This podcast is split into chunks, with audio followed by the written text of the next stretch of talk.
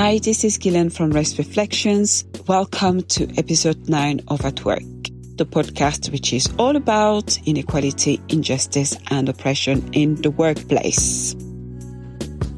And so I can't believe, first of all, that it is episode 9 that we have managed to get at work going. Thank you so much for those of you who continue to listen and to engage. And most of all, thank you to Dave, our sound technician, magician, who ensures that fortnight after fortnight we get at work ready for you guys. So thank you so much, Dave. I could not do it without you. And thank you for your patience.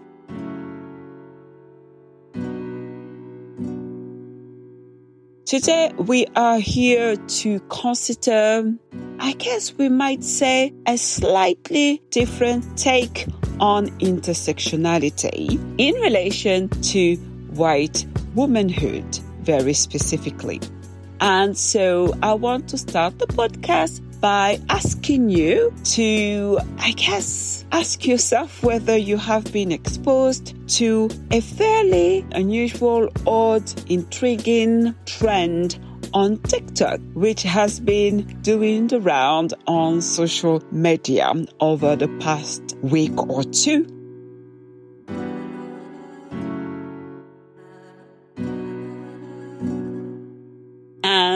What I am talking about is the trend of white women, fairly young looking white women, or teenagers, pretending to be crying, videoing themselves, appearing to be in distress, crying very realistically and posting the videos on TikTok. Now, the videos have a plot twist in that it is not only crying videos, it is what I think we call in this country fake crying. And so essentially the competition has been to try and cry in a way that is as realistic and as convincing as possible.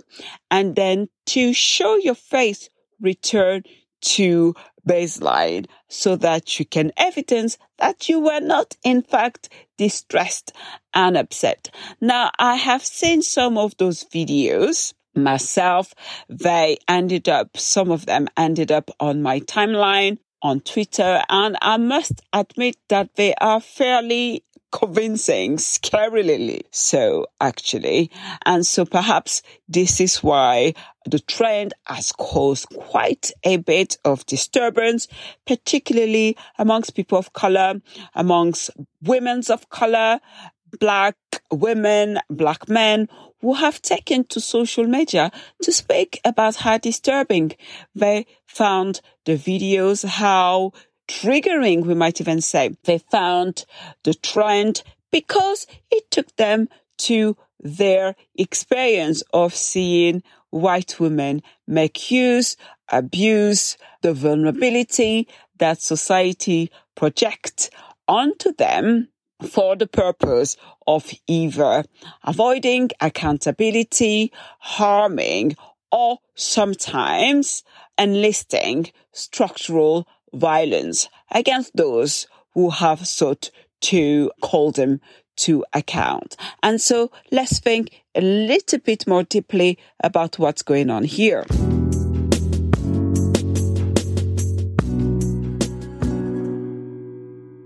So when I started, I, I guess encouraged us to bear intersectionality in mind in the conversation that we are going to have. So as a reminder, intersectionality is a conceptual tool, I might say. It's a lens to try and make sense of how different axes of oppression may at times combine, become co-constitutive and create very specific patterns of discrimination because they give rise or they activate particular, say, stereotypes or tropes that can compound risk of structural violence, right? So that the experience of being a, say, working class black woman is going to be very different to the experience of being a working class, say, white woman or being a say working class disabled women. And so intersectionality exists primarily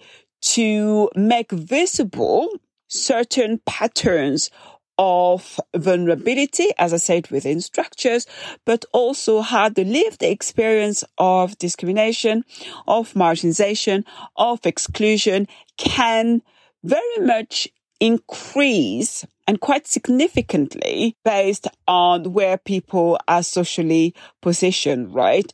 Based on the axis of oppression.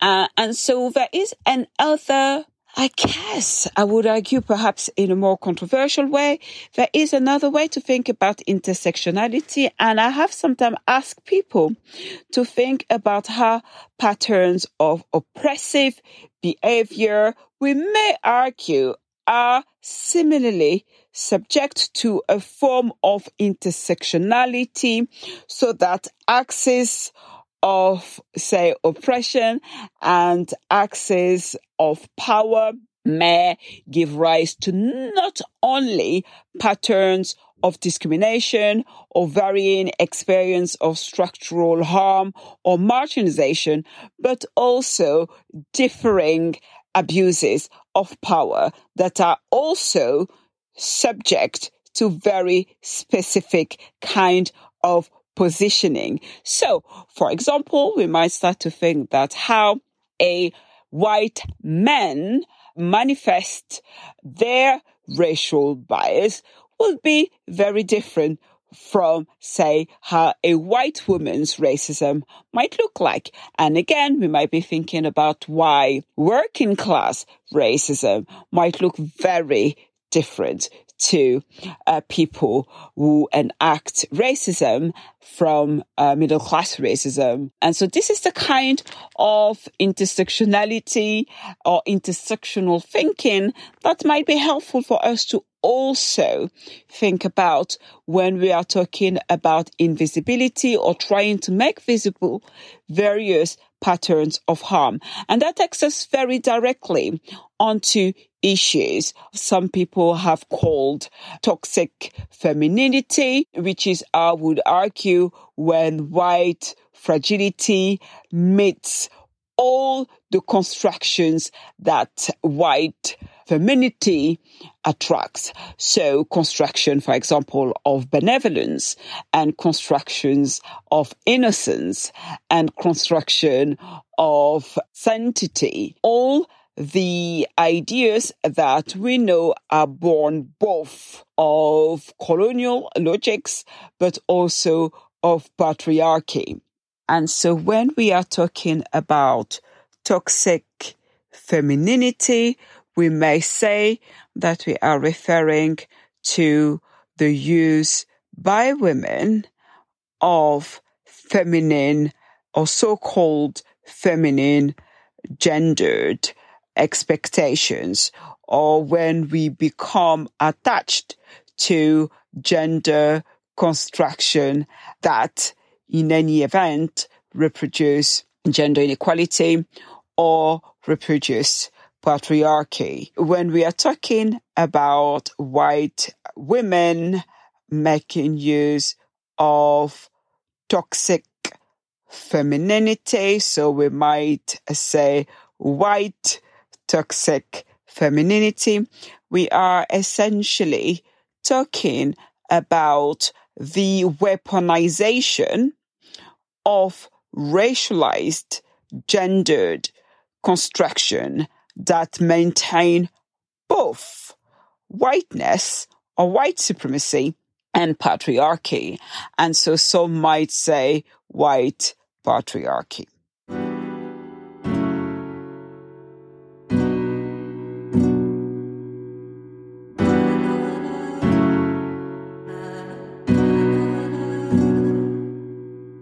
Let me give you an example. Fairly recently, I tried to correct a white woman who was mispronouncing my name and her response was to accuse me of racism in that I had not appreciated or could not understand that it would be difficult for people coming from various culture to pronounce my first name, Guilaine, properly.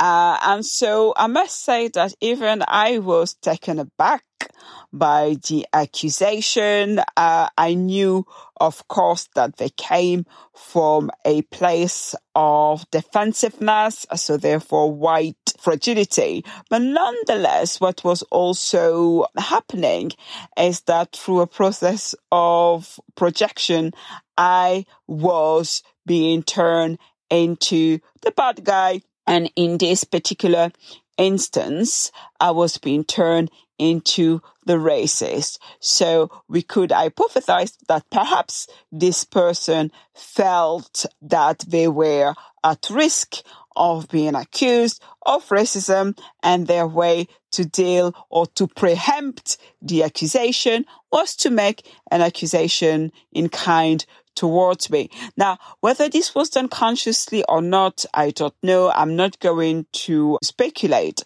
Nonetheless, what we can see here is the broader pattern in which when, say, a black woman gets into any kind of conflict with a white woman, and the white woman gets upset, usually in situation where they are being held in some way accountable. They may make use of tears. They may make use of accusation of being or feeling intimidated. They may make use of accusation of aggression. They may make use of accusation of bullying, right? And all those accusations tap into various tropes that are racialized and serve various functions. So, for example, a shift the blame or the focus. Uh, so rather than being the perpetrator or the oppressor or the person who is doing harm, they position themselves as the person who is being harmed. So there is a shift of position or of role. But what is more dangerous in terms of white women making use of a form of toxic femininity for the purpose of their protection is that they can then activate in the imagination of people around and indeed uh, within structure racist stereotypes, gendered stereotypes that are racialized. So we might be thinking about misogynoirist stereotype. And that can lead, and indeed does lead very often to structures of power and to institution being enlisted to carry out violence, exclusion on the black woman with whom they may be in conflict with. So what makes a white woman more likely to use toxic femininity?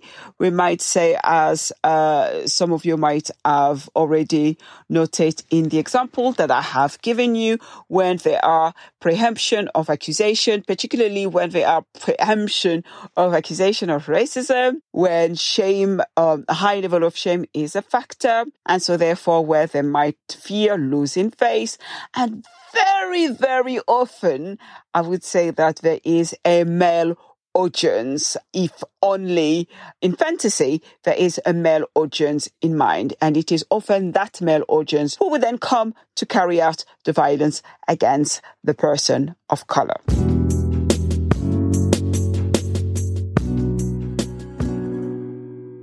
So, what we do? Obviously, this is a very complex dynamic. I hope that I have managed to explain what it is that I mean when I ask you to think about the intersection of harm and of power in relation to the reproduction of racism. And I hope that thinking about toxic femininity in the context of white womanhood is going to be helpful for you to understand some of the dynamics which might be taking place in your workplace. But Race Reflections at Work podcast, it's all about solutions.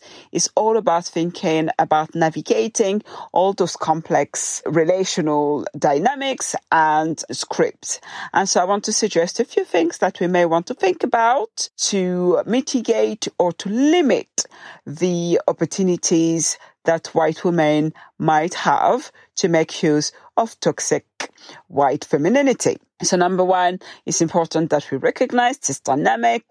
It exists at large, even though it was only in my own adulthood that I started to see the patterns, read other people's experience around that same pattern, and therefore started to put a name to that dynamic. And others have written about it. And if you're interested, get in touch at work at racereflections.co.uk and I can suggest some reading. So number one, of course, always raise awareness, recognize the dynamic. It's very important that this is done without understanding what women of color, people of color go through when it comes to navigating oppression at the hands of those who are constructed as benevolent, as innocent again, and as virtuous, and some of the pitfall that may come about as a result of these constructions. Number two, I would suggest reflect, particularly if you are a white woman, on your attachment to those construction and to innocence. And in particular, try to connect to your shadow side. And that would include, I'm afraid, your racism. And your shadow is essentially the part of ourselves which we do not accept as uh, either being in existence or that are too difficult or too painful for us to connect with. And so we tend to hide. But those shadow side can come and affect our behavior and indeed how we relate to the other. Now, in relation to people who may be black or indeed brown or white and involved in such conflict and so therefore may be bystanders or witnesses. It's very important that you step in and again that you name what you say. What's important when those scripts come into being is that they get disrupted and if you stand back and recognize it but don't act and offer support uh, or a way to make sense of the conflict, then it is likely that an adverse outcome is going to be had for the person with less social power. And in this situation, it is likely to be the person of color. So step in. Whatever you do, do not stand back. And then if you are a person yourself finding yourself in this dynamic, I suggest that you make your vulnerability known, that you make your distress known, which is also something that might disrupt the script. And so therefore, provide an alternative resolution to the dynamic of you being positioned as the perpetrator of violence or abuse and the white woman involved being uh, a position as the innocent victim. I know, I mean, just saying this, it is so, so outlandish that this kind of script would still be happening today, right? Everybody is thinking about these videos and how absurd they look and how far-fetched they looked. But remember the amount of disturbance they created, particularly in people of color, in women of color. So that tells us that the lived experience that I have just spoken about is real, it's happening, and the chances are it's happening within your institutions.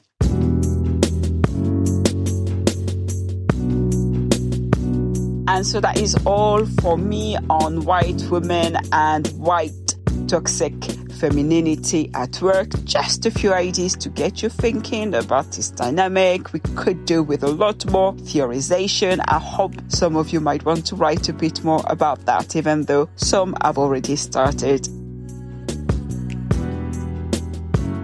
And so, thank you very much for listening. As usual, please take care. Until next time.